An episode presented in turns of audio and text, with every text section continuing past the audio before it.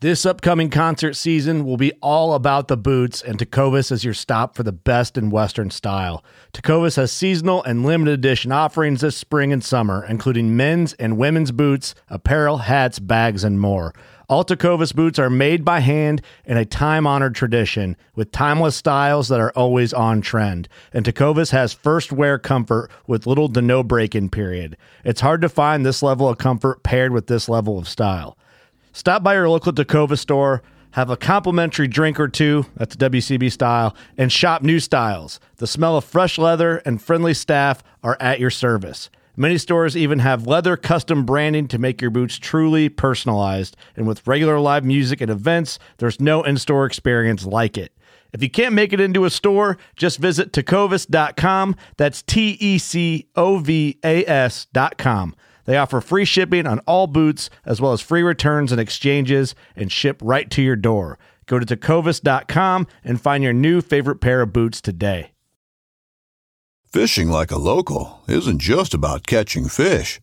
It's about connecting with the environment and the people who call it home.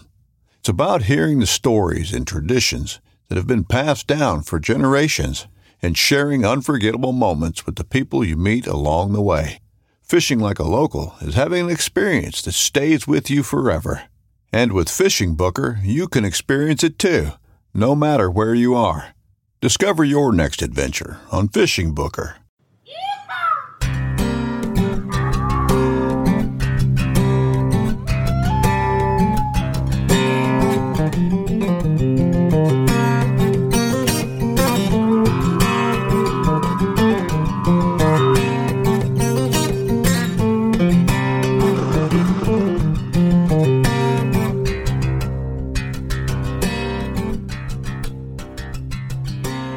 What is up, everybody? Welcome back to another episode of the Chasing Tales Outdoor Podcast, brought to you by Wild Edge. If you haven't listened to the podcast before and you're just now joining us, my name's Walter and I'm your host. And on this show, we do something a little different. We try and share incredible stories from all over the country, all over the world, uh, and try and inspire you to get out there and just enjoy the, the great outdoors. So thank you for tuning in. I hope you enjoy the show and the format that we've got. I have a feeling you will. Guys, it is August. Deer season is is is right there. It's it's it's just outside of reach. So I hope that you're getting out there and you're scouting and and you're getting ready to hang tree stands and trail cameras and and all that prep work. I really hope that you've you've taken the time to utilize the Wild Edge climbing system to set up all of your sets this year. I, you really only need one, but you could use it for any hang on set. I've told you before, this is the simplest easiest, quietest system, in my opinion, to climb a tree this deer season. And if you use the promo code Chasing Tales 10, that's Chasing Tales T A L E S 1 0, that'll get you $15 off an order of any set. And realistically, guys, if you get the set of eight and you buy an aider to go with it, you can climb any set of tree, any tree to just about any height with only using five to six of those steps. So give it a look. Use the promo code if you're interested. And uh, if you have any questions, y'all know you can send me a direct message and I'd gladly help y'all. We're I got something in the works, some tips and tricks videos that are coming down the pipe. And as soon as those launch, I will put those up for y'all. So, in our most recent tradition of reading listener reviews is going to continue this week. And this week, we're going to hear from Jeremy Batch. Jeremy says, Great podcast. These guys are hysterical and so down to earth. It's refreshing to hear hunters getting back to the basics of what hunting is all about. I absolutely recommend them to anyone, to everyone, whether you're new to hunting or experienced. James, I appreciate you for the kind review, buddy. It means the world. I know that you, you support us on social media, sharing all of our content. And guys, if you'd like to have your review shouted, or if you just like to support the podcast in general, you can go to iTunes, leave me a review, send me a screenshot, and I will send you a decal, my way of saying thanks. And if you're still wanting to support the show more, don't forget that we now have a Patreon account. The link is in the show notes, it's also on our website we have a pay you can go there and donate uh, a fixed one time amount or recurring monthly amount. It's your choice and i've set up some goodies there for y'all uh, little incentives to say uh, thank you for the different levels of commitment. So be sure to check that out. Now this week we we, we kind of pump the brakes. I, have I've been going heavy in the stories and we've been pushing out a lot of a lot of fun and exciting content. And every once in a while it's good just to sit down with a couple of buddies at deer camp chill shoot the shit and have a good time. And that's exactly what we're going to do this week. Now, I'm sure you're wondering who the guest is going to be, and it's none other than the working class bow hunting crew. That's right, Kurt and Steve are back. They, we had a great podcast. It, it, ran over both on before I hit record, and I had to finally realize that I needed to hit the record button because we were losing out on some good conversation. And then uh, the car- the conversation carried on long after I, I hit stop, and uh, that seems to be the case with these two gentlemen. This is. Uh, this is a bullshitting podcast. We had a lot of fun recording it, and uh, we covered some really cool topics from like why Kurt doesn't hunt out of state, why he feels like uh, the Pope and Young measuring systems are important in today's society. You know, you, you they tend to have a really bad rep, and uh, even myself, I've, I've told people that in my opinion, uh, it can it can really distort people's views of things. But Kurt makes a very compelling case as to why it's a good thing and why we just maybe need to change the application and True, true to form with any working class bow hunter podcast, there were rapid fire questions. However, I came up with them on the fly because I ran out of time before we hit, before I was able to hit record and get on the phone with them. So, guys, I'm gonna cut the shit get straight to the podcast. I hope you enjoy this one. It's a good one. We're, we're, we're, taking a break from the storytelling component and we're just chilling with some good guys, but we're going to get back to that shortly. I hope you enjoy. well, guys, I am back. It is time for another episode of the Chasing Tales Outdoor Podcast. On the phone, I have got repeat guests. This will be the second appearance on the show. In case you haven't noticed, I am, uh, I consider myself uh, good friends with the working class bow hunter crew. And uh, I am glad to have the, the pretty face Kurt and the entertainment Steve on the line. What's up, guys? He, you know, I'm glad he turns into two different people. When we're talking to Walt on the phone before, and then when he does the intro, he's a completely different person. Hey, um, Walt, y'all, I got this little swagger. I want to put my radio voice on. Come on, dude, be real. That's fake, bro, bro. Be real. I'm glad you invited us back, Walt, but I kind of feel like you're using us for your uh, for viewership. Yeah, I know. What's up with that? Man? I kind of feel dirty, but that, I like it in a weird way. You know. That's the only reason I'm having y'all back on. Actually, uh, there's so I figured that there's so much like, editing that goes in, into y'all's podcast. It's so much work, but uh, y'all y'all just continuously deliver the listeners. So he's like he's like, hey man, I got I got to try to hit up some sponsors. I might as well bring the big dogs in hey man, when I hit Scent Crusher up with my portfolio, y'all's three podcasts are gonna be right there at the top. yeah, to go be like, who, who, the fuck's this guy? Florida. Florida. They, they kill deer in Florida. Pygmies. yeah, pygmy. Thanks for having us, man. We appreciate it. We yeah, always have a dude. good time. Yeah, we had a good episode, man. Last time you were on our show, and and we got a lot of feedback uh, from our little collaboration, and you know, completely different areas, but uh, same same goal in mind, and same perspective on things. I think so. It's nice doing charity every once in a while, man. I'm happy to be here. I love it. I love it. Well, so this, you know, I've we've grown a lot recently, and so there may be some listeners who haven't gone back all the way to episode 30, but. Uh, to give everybody just a little bit of a backdrop, um, back in October of last year, one of our mutual listeners shouted us out on Instagram. Was like, "Hey, uh, the working class bow hunters could really use a, high quality guest. They've been struggling lately. and uh, he's right. You two were having a conversation. You're like, well, I wonder who who that could be. You know. yeah. so we uh, that that has now evolved into jalapeno food plots. Um, identifying deer by their squirts. No, it's it's been a great uh, a great three episodes now. So I'm glad that y'all took the time to come back, and uh, it's gonna be fun to see what this turns into. Yeah, boy. Yeah, it's gonna get wild. It's gonna get wild. But no, man, we really do appreciate having us back on. We didn't know if that was gonna happen.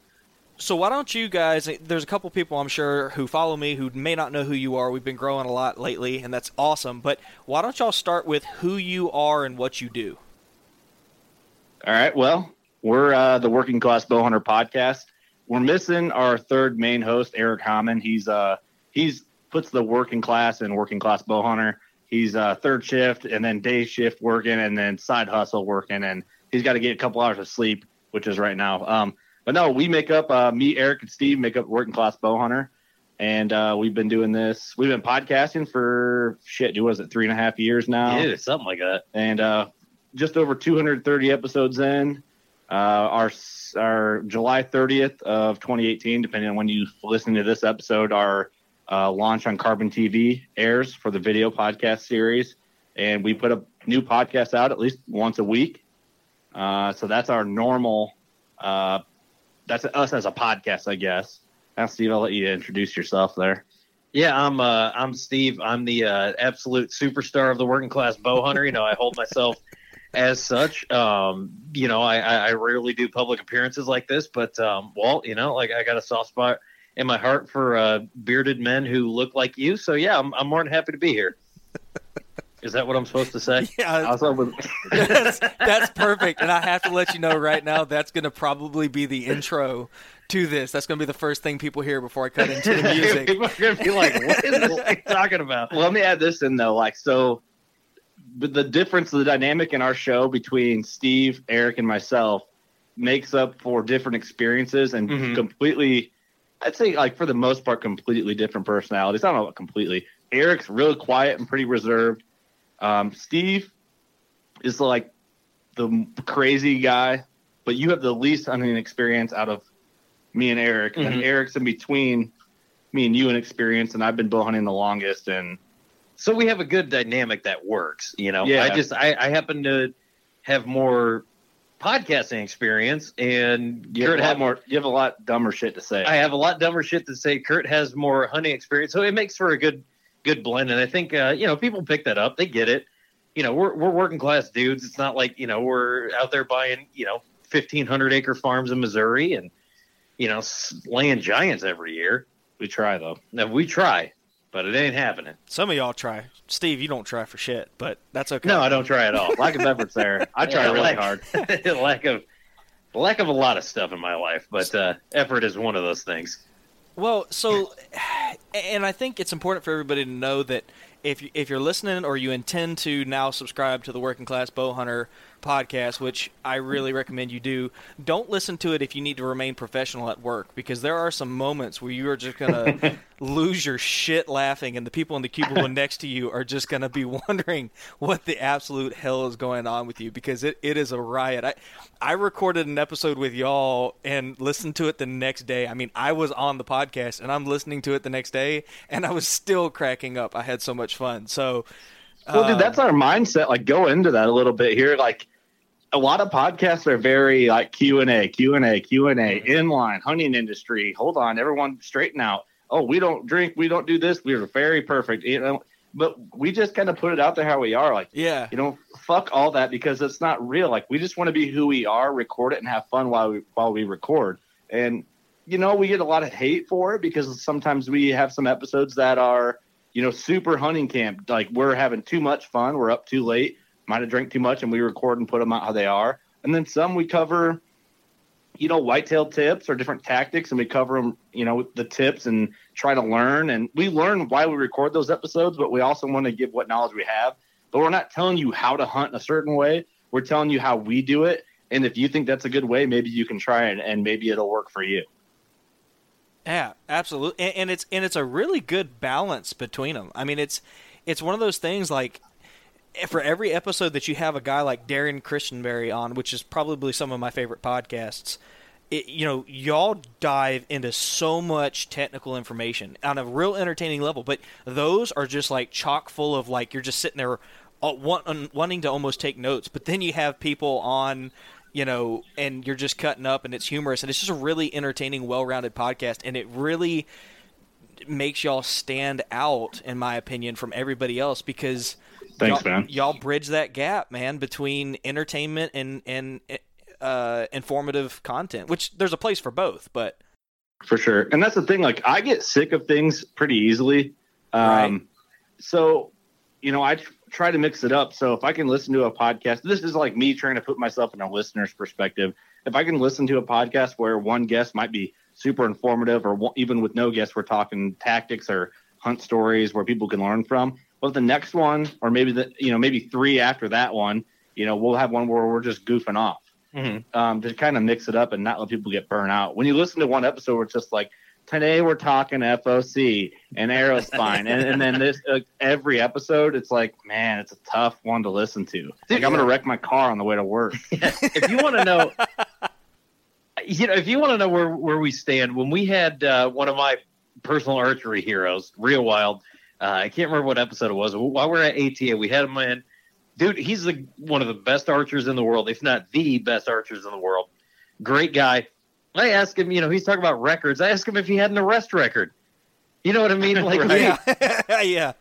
obviously the dude's going to give you some knowledge and some great stories but you know we like to think i mean when when you said Did we bring that up? We talked about that after. I'm like, dude, you asked Reo Wilde if you had an arrest record.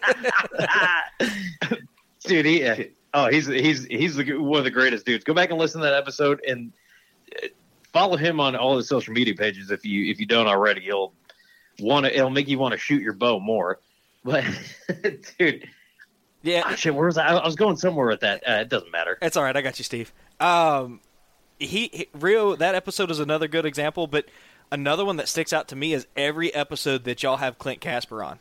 That Oh, dude can that dude can 180 from just making a, a absolutely hysterical joke to just dropping some serious knowledge bombs. And not too many people are in that are interviewed can do that, right? That they can just pivot back and forth between those two things. So Yeah. You know, the, Clint is a cool guy, man. If you ever meet him in person, he's just uh he just likes to have fun. That's the best way to explain him. He just is always looking for the good time.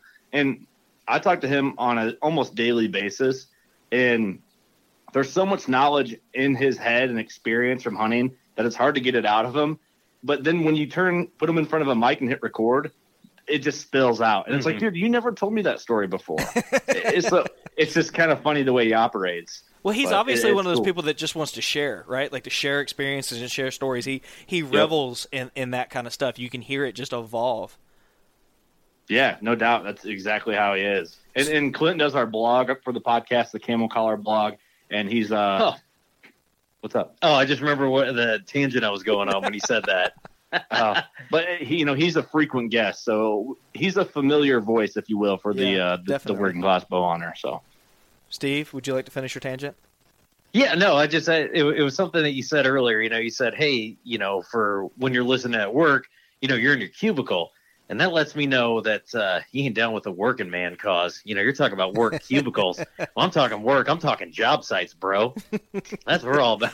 we're all gonna go. I, I was gonna say something about guy has us on his show, and you shit on him. Thanks. Well, hey, we shit on him when he was on our show too. It's true. That's true. He shit on me harder then. we ask you on the show, and we're just ripping you like, dude, Florida sucks. Nothing but a bunch of meth heads. yeah. I mean, And I wasn't wrong, but you know, I'm so right glad either. you brought that up. Y'all ragged on Florida people, and after that episode, I must have had a dozen people send me like this kind of shit only happens in Florida, like memes, like random people, dude. It was hysterical. I I, th- I got to claim. I don't know for sure, so I'm, I might be completely wrong. I have to claim that our podcast probably has the most inside jokes with our listeners of any podcast. Yeah, yeah. And you want to talk about loyal? There was what? There was some pod. There was some post that I made. I can't remember what it was, but I, I made some joke about like, like I don't know, coming after y'all or something. And there were like six people that jumped on that shit immediately in your little in your little closed group. And that's that's that, that's just the cool thing that what y'all do. You foster this really like camp style, like It's a cult. yeah. It, we got it the is. shooters out there, bro. What's up? Try us. It's a cult. it is. It is. It's cool, man. It's it's a great little community for sure. So, I, I want to give y'all an opportunity, though. Uh, shifting back to my radio personality voice here, I want to give y'all an opportunity to talk a little bit about the Carbon TV, if you can. I don't know how much you can talk Yeah, about, man. but how's that going to be different from the podcast? Yeah, well, first of all, I appreciate you bringing that up because that's something we're we're working really hard on and we're super proud of. Um, it is something that I've actually kind of known about this for do a year, just over a year now. it's been a And, long time um, coming. We we what happened was we were doing some podcasts with show um with shows that were already on Carbon. They were guesting on our show, and I kind of got to know some of the people at Carbon, working with them, doing that, and you know we kind of had a little like uh just a just a deal worked out where you know we'll work together in marketing, and they approached us and were like, hey, you guys ever thought about having a show?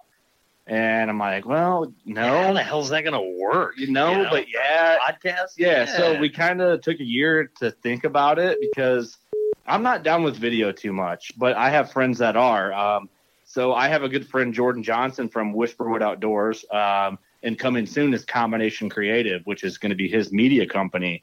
And this guy is just so knowledgeable on camera equipment and editing and just anything you need. This guy's got it. And so pretty soon he's going to be up for hire to where you guys can add like a a la carte package on what you need out of your video work, which is going to be cool. So anyone out there with a video production can kind of keep this in mind. Um, but anyway, I've been good friends with him for a while. Used to work with him actually when I was at actually at Gander Mountain. Um, but- He's actually the reason, one of the reasons why me and Kurt know each other. yeah, that is true. That is true. Um, so kind of going back, uh, carbon our carbon TV series. Sorry, I'm distracted by your dog barking. Yeah, I know. Cujo? What the f- What the hell's he doing? What the hell's he barking at? Just ignore it. so we, we we ended up working out this Carbon TV series. Um, it's airing July 30th. It's going to be released um, every one new episode every two weeks on Monday nights, um, and we're going to do it like a hunting show. It's going to you know there's going to be a season one with uh, so many episodes in each season, and we're doing that because of our scheduling. Because our show has three main hosts. We have some fill-ins, and, and then this adds cameramen in, and then a producer. So we're not able to do it weekly like we do our regular show. Um, and plus, we got to hunt. You know, during hunting season, we still do our audio podcast, but everything else shuts off. So um, season one's going to have, I believe, we're looking at we're on track for eight episodes for season one. It could be one less or one or two more. Depends on how things work out. Um, so that first episode's our pilot, and that's actually with Whisperwood Outdoors. So when you watch that episode, we're explaining what we're doing, and Jordan's in it, which is our producer. He's one of the guests on it. um, so basically, we're just we kind of talk with them, get the feel out for how things are going to go. But episode two, three, four are already filmed and being submitted to Carbon, and that we we really find our groove in those other episodes. You know, we're starting to get comfortable with the video, how it's going to be edited, and uh, things we're going to add in, in the future. And we already have season two is starting already to get mapped out. We're not even done with season one. What? And we got we got Mhm. bigger things planned. Um, we're going to do some offsite, out of studio podcasts, and um, it's just kind of it's a learning process. So the first episode, give us a chance. You'll see that we're trying to find our groove. But I think two, three, and four, you're going to really see us fall into where we're going to be at for this carbon series. Yeah, and if I'll just kind of piggyback on that, Jordan's vision, we'll we'll tell him what we want, you know, and we're not video editors at all. We can talk on microphones, that's fine. When we get put on camera, it's another thing. So we'll tell them what we want, and we'll be like, yeah, add in whatever dumb thing that you know you can to help kind of boost the episode, and there, there'll be some other visual things, you know, some hunting videos. Well, I guess I never went into like what it is. So Well- I'll start. Go. I'll let you finish though. Yeah. So um, if you go to uh, if you go to our Facebook page, and maybe we'll send you a link so you can have it. Uh, the intro is out, and then we also have a The preview. trailer. Oh, the trailer. I'm sorry. The trailer is out. Um, we can send that to you, so you get a little bit of a glimpse of what's going on. But some of the things that Jordan's putting in there just throughout the episodes really makes it. He he Yeah, so me- he under, yeah he understands our vision. yeah, what we do is so in a normal podcast, it's just I didn't want it to just be us talking on video, which you know, obviously it's still a podcast, so to watch it, you have to be interested in podcasting to be into it. Because if you don't, you're watching people conversate on mics, and that's just not your thing anyway. But if you're listening to this, you're in a podcast, so you might find enjoyment in it. So, say someone's telling a say Walt's on, he's telling a big buck story that he has, and he has footage of it. That footage can be overlaid in the Yep. conversation to give you that direct visual of That's what's badass. happening. And uh, we add a lot of other fun little things in there to kind of like break it up and keep you interested, uh, like interested. But those are all surprises. Like we had a viewing party uh, a couple weekends ago of our episode two, and there's stuff in there that I didn't even expect popping up, and it's just something to keep it interesting and funny, or just different. And uh, I don't know. I hope it goes over well, man. If not, we'll just keep hustling it anyway. So Kind of came quick too. Like when we announced That's it, and all of a sudden it's like, yeah, we're about ready to roll this shit out. You know, well, we kept it quiet for so long, and you know, people got to keep in mind, like we're new to the video game. So episode one, you know, is we're tapered into what we're go- what we're gonna have going on eventually. So it's it's a evolving process. So, um, no, I, I think I'm excited for it. It's a ton of work. Um, we're getting ready to film another episode this coming week. Uh, we got uh, I'll spill the beans will be like an exclusive. So you'll see one episode's going to have TJ Younger from The Virtue actually is going to be on, and uh, we're filming it at Austin Chandler's pad, which is our good buddy. Um, he's part of our little mini series called the Whitetail Angle, and he's there's just giant bucks. It's all over his area there, so you'll see all that in the episode. And we're going to be at a bar there that he has in his man cave, and um, so it, it's just going to be a fun place to film, and um, hopefully it turns out to be a good episode because TJ's one of the greatest human beings on the planet. That's all. So we need to we need to record one of these, maybe season three, deep sea fishing in the Gulf. Damn, that'd be awesome. damn. Recorded on a boat. Recorded on a boat, way outside of cell service, completely off the grid, hoisting up thirty pound red snapper. Well, I'll tell you this. I think that'll happen for sure because our producer is like the he's so deep in the fishing game that it would blow your mind. Oh yeah, he is. Yeah, you're right. He he's made commercials for Denali rods and and all sorts of fishing companies. no, we're kidding. We'll be on the sailboat recording our first music video for Prestige Worldwide. Yeah, that'll be great, man. Well, gentlemen, what do y'all have planned for this year? I know Steve is going to get his first deer this year, but First deer. you've killed one before. I shot one last year and the year before Well, that. excuse the hell out of me. He- what, what, what, are you gonna do? what, what are your plans? Correct me, Steve's Steve. gunning for yeah, bro. Steve's gunning for a good heavy handful antler. Yeah, that's what I'm looking for. Steve wants a handful of bone. I got it. Yep, That's all I'm he looking does. for. Just looking for some bone. uh, I'm going to Colorado in September uh, with my dad, and uh, actually, he started out as a listener in, from South Dakota. Our buddy Jeremy, he's got a, a little video production called Buckstorm Productions. We're going to Colorado, uh, DIY public land hunting for elk, and then come back and just try and put a good whitetail on the ground. Are you are you only hunting Illinois this year?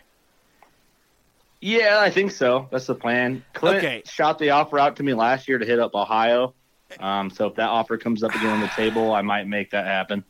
Dude, I, I got to ask you, why don't you travel more to hunt whitetails? For a guy that like lives and breathes bow hunting whitetails, why do you never leave the state of Illinois? That's a great question. Um, number one is vacation time. Yeah, this guy with his cubicle job. Uh, Well, that well, no, that that, that three is a months good question, man. Because to you in Florida, it's like, dude, you're in the heart of it. Like it's you know, Yes, everything's man. so close. It, it, it's number one. It boils down to vacation time. Right. And number two is in Illinois, I can shoot two bucks with a bow. So to me, killing a buck in Indiana when I still have an open buck tag in Illinois, I'd rather kill a big buck in Illinois because it's the same same species and subspecies of whitetail. Cheaper too. You know, yeah, and I already live here and got the tag. So, um, but no, I get what you're saying, man. If I had a, a, a show, a, a legitimate show, which I guess I do now technically, um, it, it would be different. But I just it's vacation time is what it boils down to. If I had four weeks of vacation or five weeks, you know, I would do two weeks Illinois and try and tag out with both tags, and I'd hit up Wisconsin or or Indiana or Ohio or Iowa. But um, just the time frame, man, allows for different, uh, just different shit for me. But you know, if I could kill a good buck in Illinois and then go to Ohio and kill a good buck with Clint, you know, I would do it. But it just depends on where days off lays for me. Yeah, that just that just that just blows my mind because you're only a couple hours from what, like Wisconsin, Missouri, and Iowa. Yeah, yeah, and that's the th- my dad used to live in Wisconsin, and their bow season starts like 15, 10, 15 days earlier than ours. And I was, well, I'll go up there and make that happen, or try and make it happen. And but man, when you got two open bow tags and you you channel all your efforts on the property you have, Right. you know, you just focus on that because it'd be different if I only had a really, really small kind of lame piece in Illinois or just public. Then I'd want to bounce around a little more just to get a, a different change up. But you know, Illinois for me is. uh I mean, I'm a normal guy, man. So that that just works good enough for me. I don't tag out every year. I don't shoot two bucks with my bow all the time. Um, everyone out there listening knows you're lucky to get one chance. You're super lucky to get two, and if you get three, man, you're on fire. So um, you better Same with beer pong too. you better you better make those uh, those chances on shots count on a big deer. You know, the first or second time around. So Well, I think I think it also kind of boils down to what geeks you out too. Like I think, and I'm speculating here, but I think you kind of geek out on the idea of identifying a buck or two and kind of getting after them. Whereas I think there's other hunters like our like our mutual friend Byron and Dave. Like they are public land guys. Like that's shooting a you know a, a 120 or better buck on public land is what gets them. Is that is that a fair statement? yeah, yeah, for sure. Yeah, I think it definitely is. And those guys did way better than that last year. Andy shot like a mid 150s I buck. El. Diablo. But yeah, I, I agree, man. But the same thing is, you know, that's anywhere in the Midwest. You know, a, a good Pope and Young buck is going to get anybody riled up. It, it just depends on where you're at in your learning curve or where Right. you're at, where your mindset is at that time of year. So, um, you know, like last year, dude, I had such a roller coaster of a season that um, I shot a good Pope and Young 10 pointer last year. Uh, would I have shot them on like when I'm on riding mile high um, on, during the season? Probably not. But I enjoyed the shit out of that buck when I shot him, man. I, I'm, I don't regret it for a second. Um, but the first thing I said when I shot him is I texted my dad, is the first person I text all the time, and my buddies after that. I said, I shot a buck and it's small for me, but, uh, you know, dude, I fucking was shaking like a leaf when I shot him, and I don't regret it for two seconds. And, uh, no, man, I, it's, it, it's your mindset on the year and your goals on the year. You know what I mean? Sure. Yeah. No, I, I could see how that that would play into it. I so this this is an interesting question. It kind of uh, chasing the rabbit down the hole. W- w- is it a mature deer you're looking for, or is it a big racked deer that you're looking for? Um, for me, it, it, that goes back to mindset too. And there's a lot of guys that are probably going to shit on me for that, saying like the mindset thing. But um, for me, it depends. Like if a buck comes in and he's 110 inches and he's old, I, I might shoot him. I might let him live out his days though too. It just depends on what I'm feeling like. If a big, heavy 125 inch eight pointer comes in and I know he's six and a half and he's just smelly, ruddy, nasty, dude, arrow in him all day long. You know, that's just kind of that's I guess that's the jump over the fence for me. But a three year old 160 comes in, he's just got stud genes. That's going to be tough for me because I don't have property that's guaranteed locked in to hunt there next year. You know what I mean? Sure. And 160 is a massive monster. For, and I don't care what anybody says. Someone might say, well, no, it's not. Well, you know, listen to a different podcast, you know, but it's 160 inch three year old comes in and he's 20 yards and I got a shot. Oh, I'm shooting him, man. It's tough. But it also depends. If I just shot a four year old that scored 160, I might let that one go. So Does that make sense, No, kinda? no, it, it makes total sense. And It and, depends on each year and the situation I'm dealt with. Well, dude, October first last year, I was sitting in the stand first first hit that I could. All of a sudden, you know, out the field come came a little basket rack and uh, a little shithorn deer, and they were sparring a little bit, and I I got my blood pumping. I'm like, I'm gonna shoot one of them. It I, dep- I'm not. I'm not depends about on mindset and experience. I yeah, and I, you know, I'm not the most experienced deer hunter, but I saw a couple bucks out there, and I was like, oh, one of these sons of bitches is getting shot right now because my heart was thumping. There's a couple other does in the field. I didn't get a shot because an old doe came out behind me and was uh, she was letting everybody know the, the the kids on the playground. She was a school teacher. She was taking care of everybody, so I could I couldn't get a shot. But dude, I little basket rack, I would have shot him. I, It got you excited. it got me excited. I would have shot him. I would have posted that picture proudly, and I, I, I wouldn't have cared, dude. I'm, Yeah, you can't care. You know? I, I got excited. I wanted to shoot it, and that's, where I'm at. That bothers me when I see someone say like, "Well, you ain't the biggest buck in the woods. Own it. You shot it. Don't matter. We know it's not the biggest buck in the woods. Who cares? He's You going to be delicious, and I'm going to mount him, and I'm proud of it. You know, but didn't happen. So it's just a story. Tall, tall tales. We're Chasing Tales. so make the case for me because we we've just said we've just said that you know shoot what makes you happy essentially is what we just said you know obviously that that comes with the caveat of it needs to be legal But And that's year for year in your mind. Yeah. you know, Right. that Yeah, being, yeah, yeah. you know, Yeah, in your experience. Assuming it is legal, I know like states like Pennsylvania, you have to have a point count. Make sure that shit's legal. well, and I, yeah, I need to make that clear. I don't agree with shooting year and a half year olds every year. You know, screw you then. Um, damn. Hey, you're thinking you see a button buck coming, you're like, man, I bet that some bitch is gonna be delicious. no, no. let's go, baby. Salty. Can't No. wait to eat you in a couple Bert- weeks. first, first, first deer a year and a half or older that steps out in front of me on public land here is dying. It be, it better Oh. have it better make a serious case for its life. Otherwise, it's gonna have some carbon being slung at it, dude. I've two years well, post kill. Well, I'll have you know, I heard rumors that the uh, the old Ohio Whitetail Experience boys and maybe you might be coming to Illinois for some public Mhm. ground hunting. So uh, our intern has been at work scouting some public ground for you guys, and uh, I I gotta say I scouted some public ground with them the other day. Hey, so, we saw we saw a pretty nice buck. so yeah, we did see a good buck, man, on public. So Yeah, uh, luckily, we saw it with those b- binos that I had. yeah, those shit ass binos. I Dude, forgot my- well, I, I will say this: yeah, imagine shooting a 135 inch eight pointer on Illinois public ground. Dude, y'all'd have to pull me out the tree stand. I, I We know where one's at. hey, you come to Illinois, you stay with us for a week. We got some hunting camp buddies to go with you out there, and uh, bigger deer in Florida. Well, I won't shoot a year and a half then if I come up to Illinois. Don't worry about that. You'd have to hold out, man. I'd like to see you leave with like either like right at one, like Pope and Young at least. Oh man, I'll hold out for a big deer. I, I don't know how, how big he's gonna be, but I'll I'll, I'll try and make sure he's back- outside the ears. Well, but that but that goes back to shoot what makes you happy Yeah. too. You know, if it's Yeah. your biggest deer, man, you know you shoot that deer. And the thing is, like outside the years, that just means it's a wide buck. He could have 12 inch G2s and be That's like t- touching at the tips. You know what I mean? So you Yeah. put an arrow in them. Well, that, that that's a southern term. That whole like outside. Well, I'm sure people It's use a it. term here too, man. Yeah. It is. It yeah, is. It, it, but so let's let's do this because I want to I want to backtrack just a second. You know, we talked about you know shoot what makes you happy, but you talk a lot about inches, right? And a lot of Midwest boys talk about a lot about inches. We talk about points because that's the only thing we have to count down here. But right.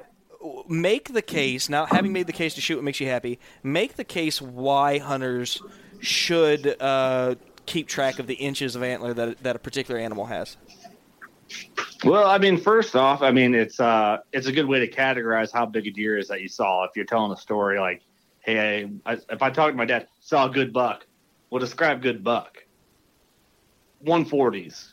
You know what I mean? Right. So, but um, why someone should count inches? You're saying? Yeah, best case is because you spend Uh, all that money on trophy tape, you might as well get the most bang for your buck. Go to hell, Steve. Um, you can, uh, you know, it's a conservation tool as well. You know, bigger deer are more mature deer, essentially. You know, the bigger the rack. I mean, he's not going to be a year and a half year old if he's a 170.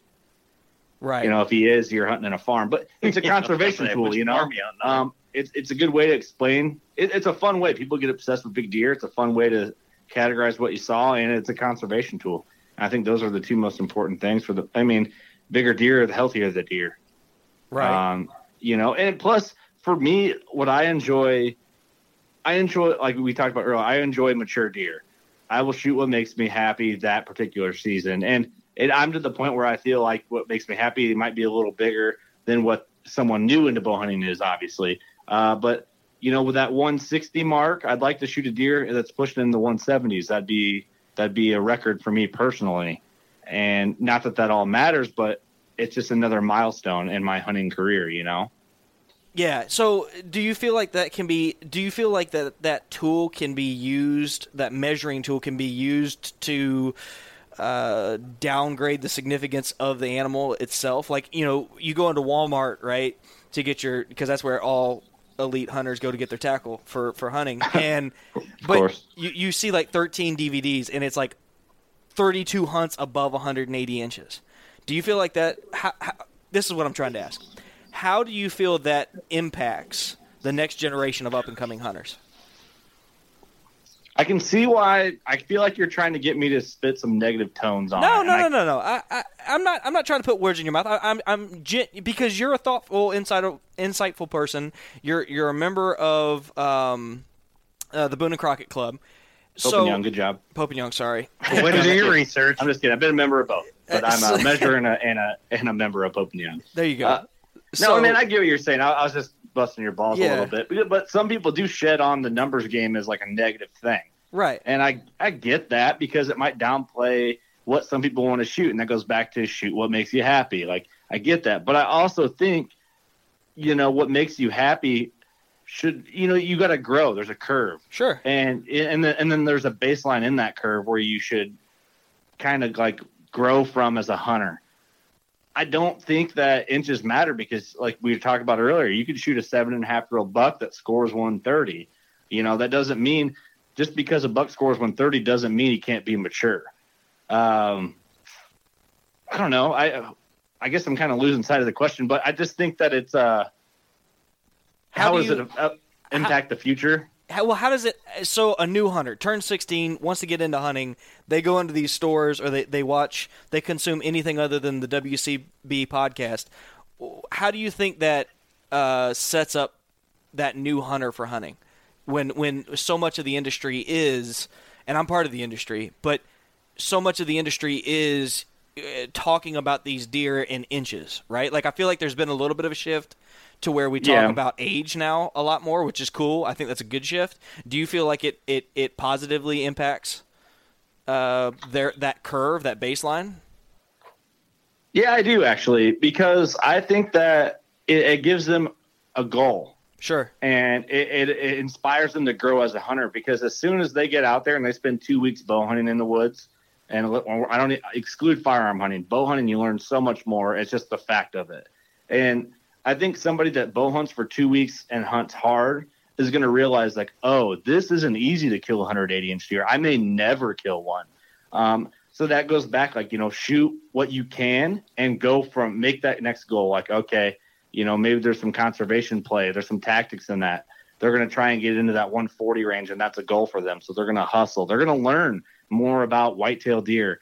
Um, I need to I need to play the wind. I need to be scent free. I need to hang my stand over here. There's a pinch. There's a funnel. There's a you know there's a draw here. They're betting on this side. It- It's it forces people to educate themselves on the animal and to be a better hunter, which I think in turn is better for the whitetail, better for hunters, better for the quality of deer um, in a whole. And I, I don't think it's bad at all, but I can see how there are some people that shit on other people about what size animal they shoot, and that sucks. But those people suck anyway, you know? Yeah, well, I mean, and and that's why I wanted to ask you that question because I knew you'd make a good case for it, and there there and I also believe that there's a good case for it. Like I I think that it, it is one of those things that just from a like you said a communicative tool, it, it- the ability to be like he was like 130, right? Like your buddy immediately thinks he knows what you're talking about, right? Like he he he understands. There's like a, a, a gauge there, but I also think it's one of those things like you walk into a uh, a guy's room and he shot some big deer. The ability to, to to to put a tangible number in your head, right? Like you'll have this mental image of that big ten point that he shot, and that image Yeah. will fade with time, but the number 180 sticks out in your head, right? Like it gives you that. It, it should make Yeah. you hungry, not.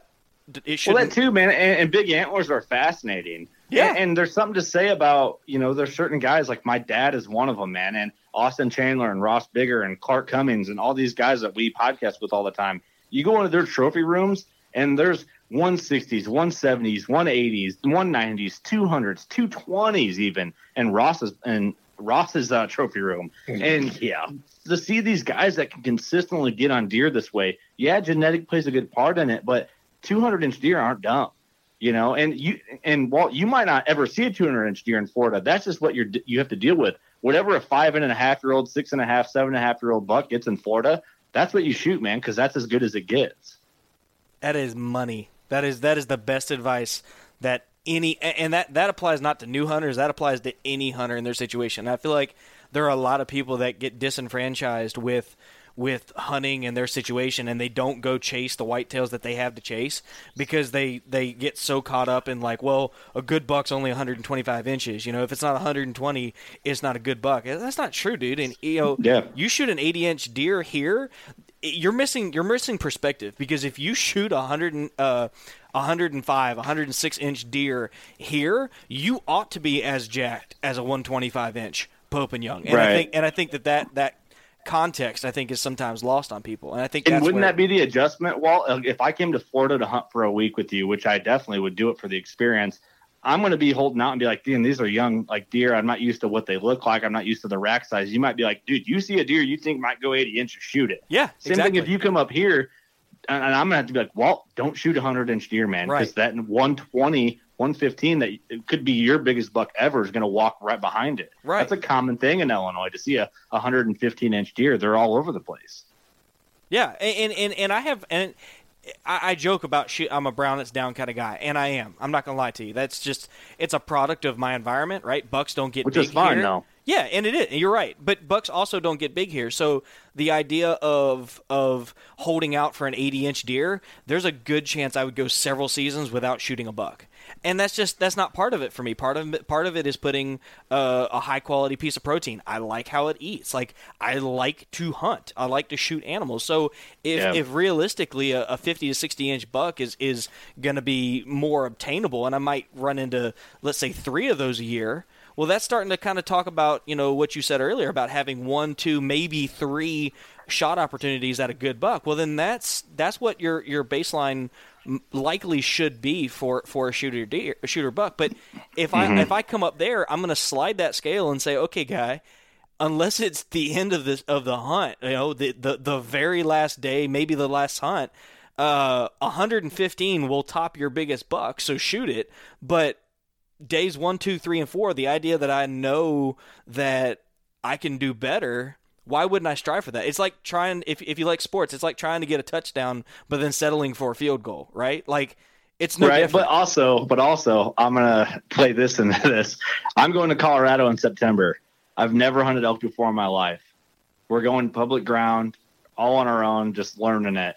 Legal bull, I'm shooting it. Absolutely. You know, you know what I mean. So I could, yeah, I could wait out and shoot a 300 inch bull. They are there, but am I gonna if I get an opportunity before that? Not my first time around. That goes back to my learning curve. I'm at zero when it comes Right. to elk. right. I'm probably some way on the upper three quarter when it comes into whitetail. Like I've got 160 inch deer. I've got a bunch of 150s. I, I feel like I'm in that upper tier. 165, 170. I want to be in that range. Do, will I do that every year? No, definitely not. I can't shoot a cow though. Why? You're gonna You hike back in the woods like four freaking miles. You're gonna be gassed to, to no pack out end. a cow. I That's why I- mean, yeah, it's just different mindsets, man. It's I've thought about it. I'm not going to shoot a cow. If it's last day, last Shit. hour, then I will shoot a cow. I just, and, and that's like where I'm kind of like going back on what everything I've said this whole episode too. It's mindset. yeah, yeah, yeah, yeah, sure. You know, uh, for me, I'm not going to make the guys I'm with pack out a cow.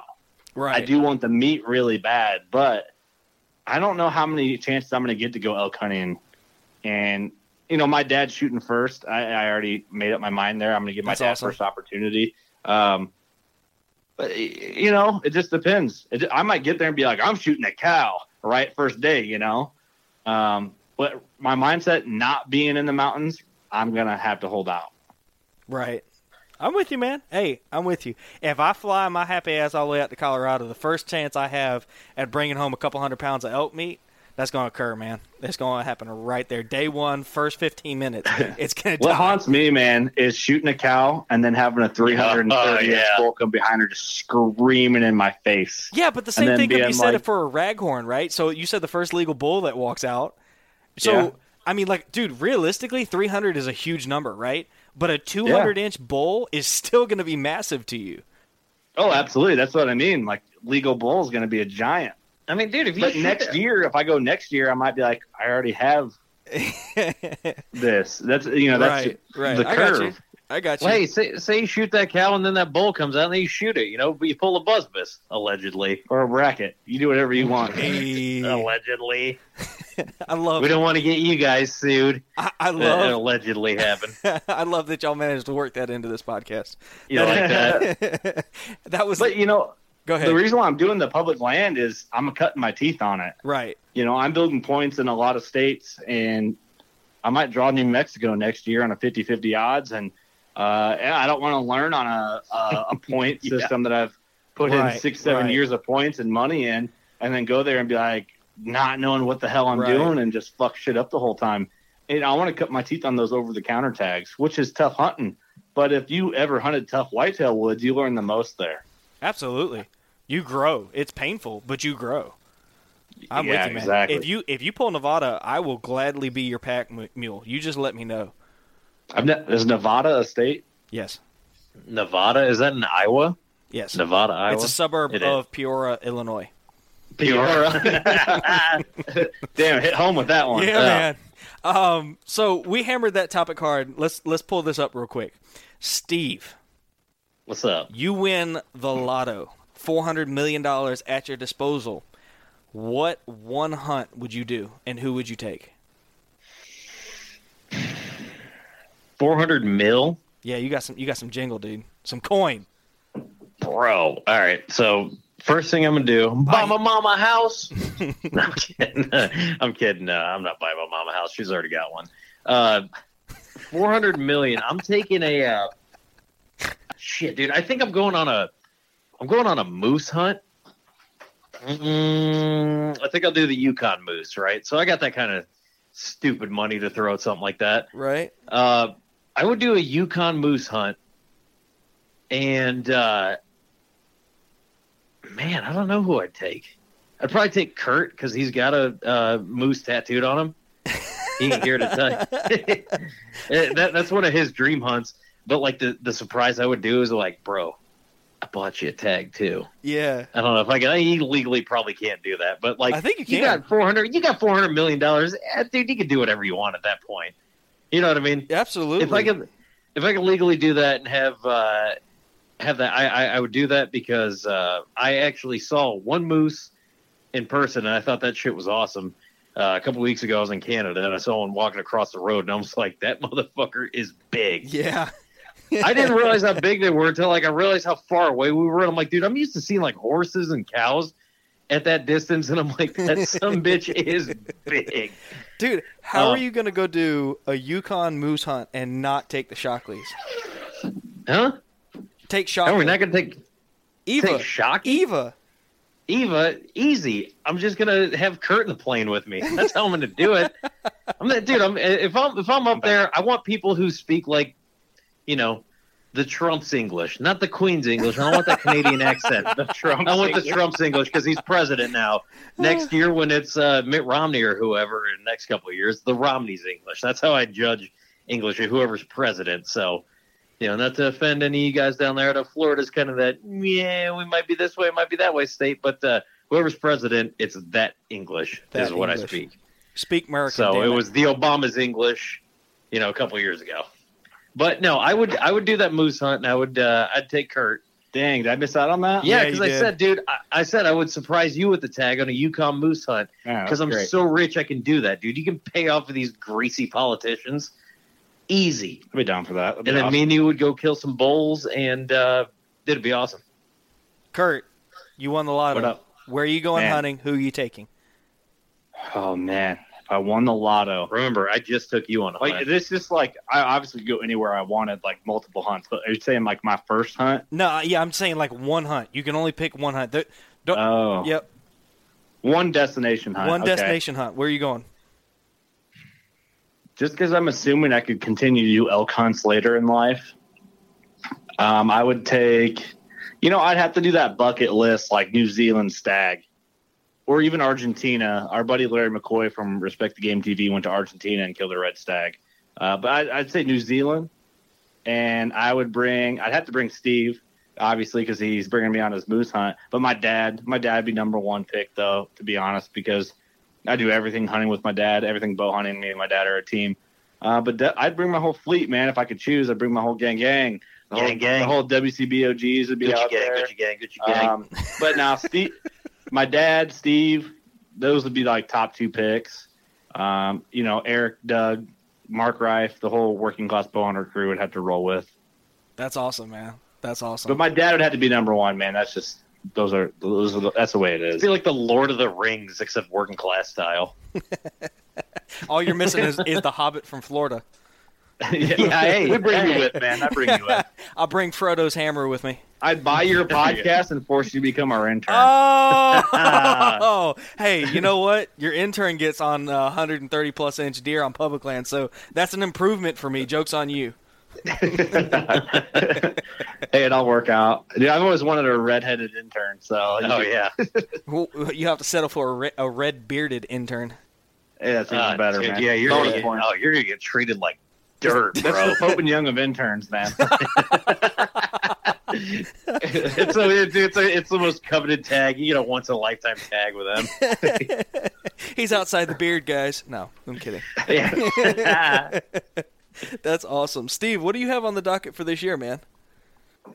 For me, dude, I'm uh, I'm just trying to uh, try and change things up than what I did last year. You know, obviously, um, look at uh, look at maps a little bit better than I have been. You know, try new spots that I always just thought, you know, this this area probably won't produce, and uh, try that. I, I'm hanging bang, son. hang and bang, dude. I'm down to try stuff that I haven't tried before. This is going to be my year to just, you know, I'm like, hey, maybe I might hang this and Who's try pushing you different- to do that right now? Who's pushing you? uh, Kurt is. What up?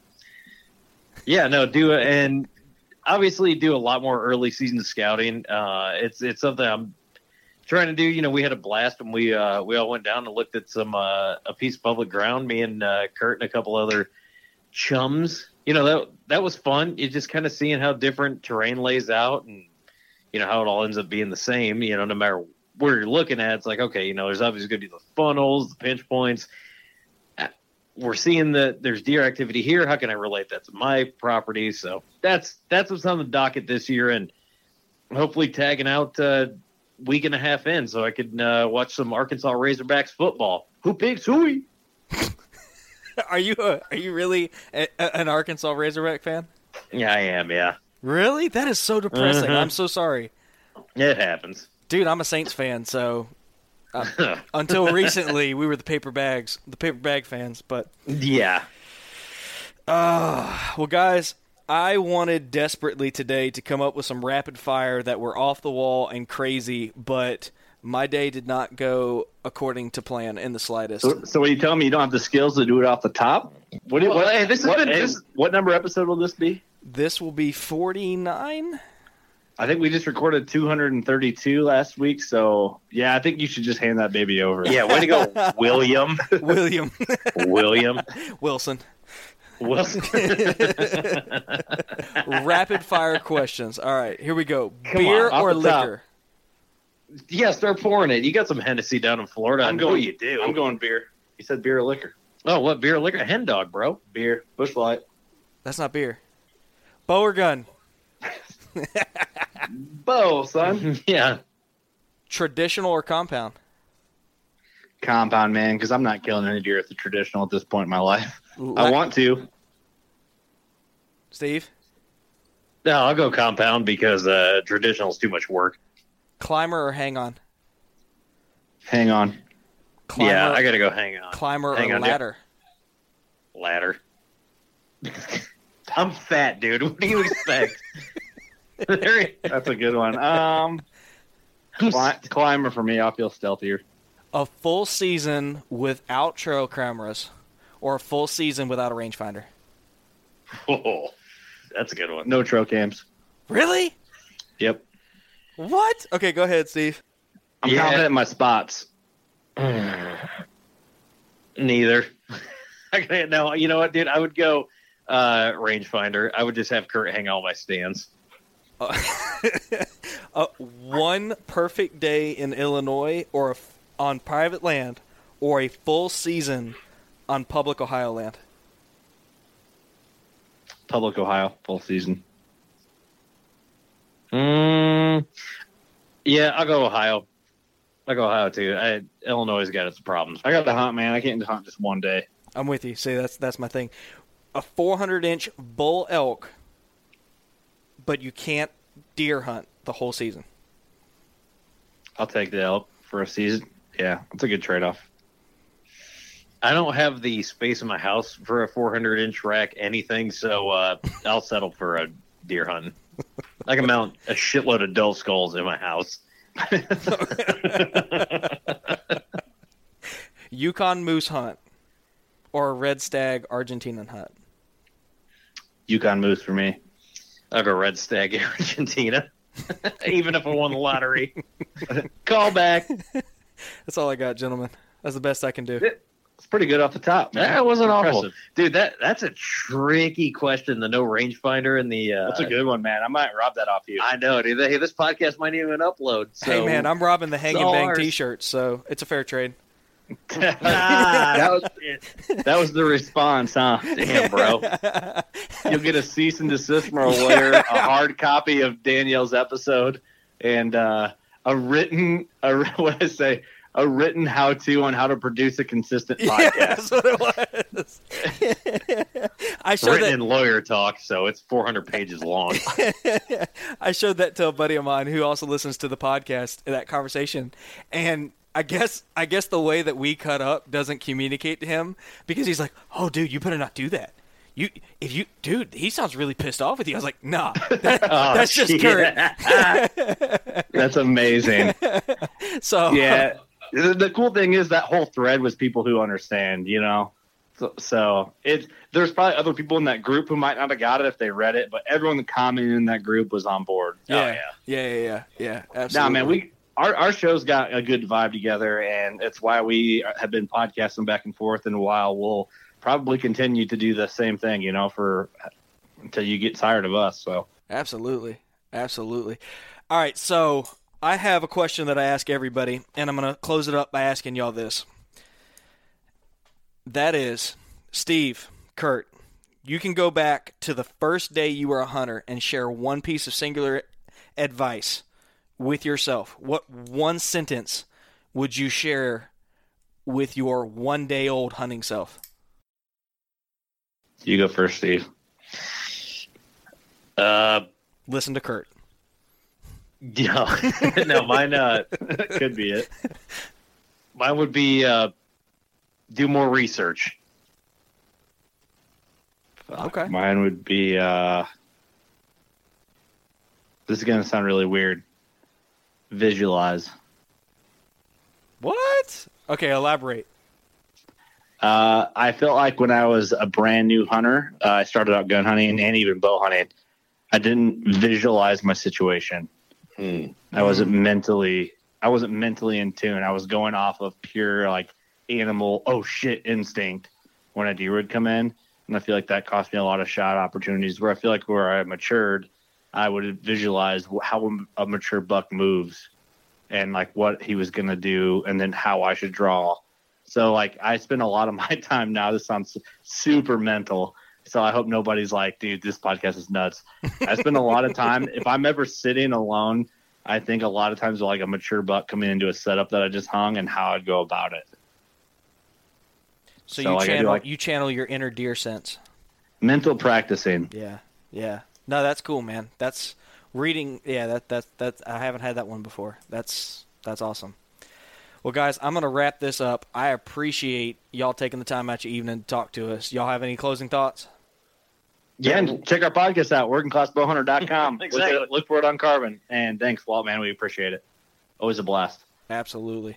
Well, guys, this has been another riveting episode of the Chasing Tales Outdoor Podcast. I hope you enjoyed having uh, Kurt and Steve back on, and I hope that you'll go and subscribe on iTunes, like us on Facebook and Instagram, and uh, be sure to ask to join our closed group, Chasing Tall Tales. And if you're cool enough, I'll have Kurt add you to the group. Until next time, y'all get outside and go have fun. Go shoot your bow.